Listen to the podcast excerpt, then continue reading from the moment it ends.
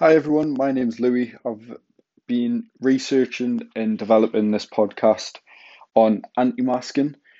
So pretty much anti-masking is the topic of when people have been saying that either due to coronavirus being a hoax or just sort of different different reasons why people are against uh, masks.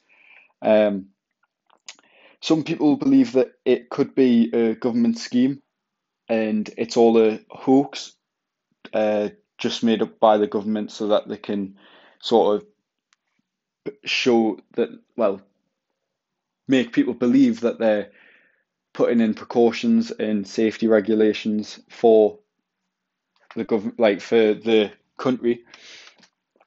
Um, I believe, like my personal belief is that masks do help. You know what I mean? The uh, the are allowing the sort of severity of all the infection rate to plummet, um, and it does often show in the stats that places that aren't so forceful on people wearing masks on such as put like public transport uh, shops like different sort of places that they have sort of boomed with infection rates.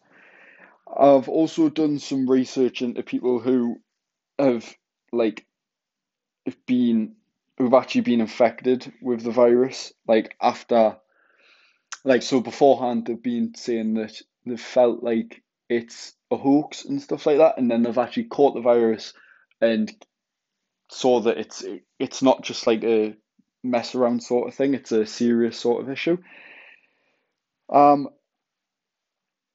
I currently am doing some more research into what people, like younger people, are thinking about the whole situation because it's like quite a lot of older people have been saying that the younger, like the youth, aren't following the regulations, whether it be like for you know, like different. It could be for different reasons, um, and you also have the people who are sort of very against the idea of that we should have people who are exempt.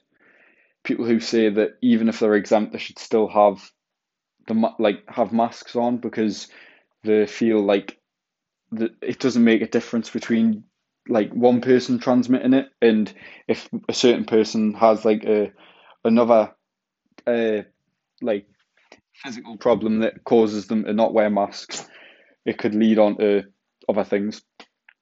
Uh, it could it it could like lead on to them not being able to wear a mask, and it could affect the other sort of symptoms that they have.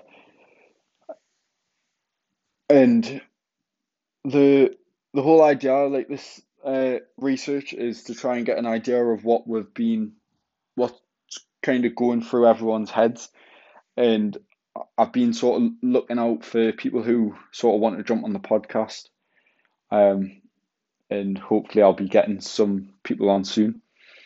And yeah, that's pretty much it. Thank you for listening, and goodbye.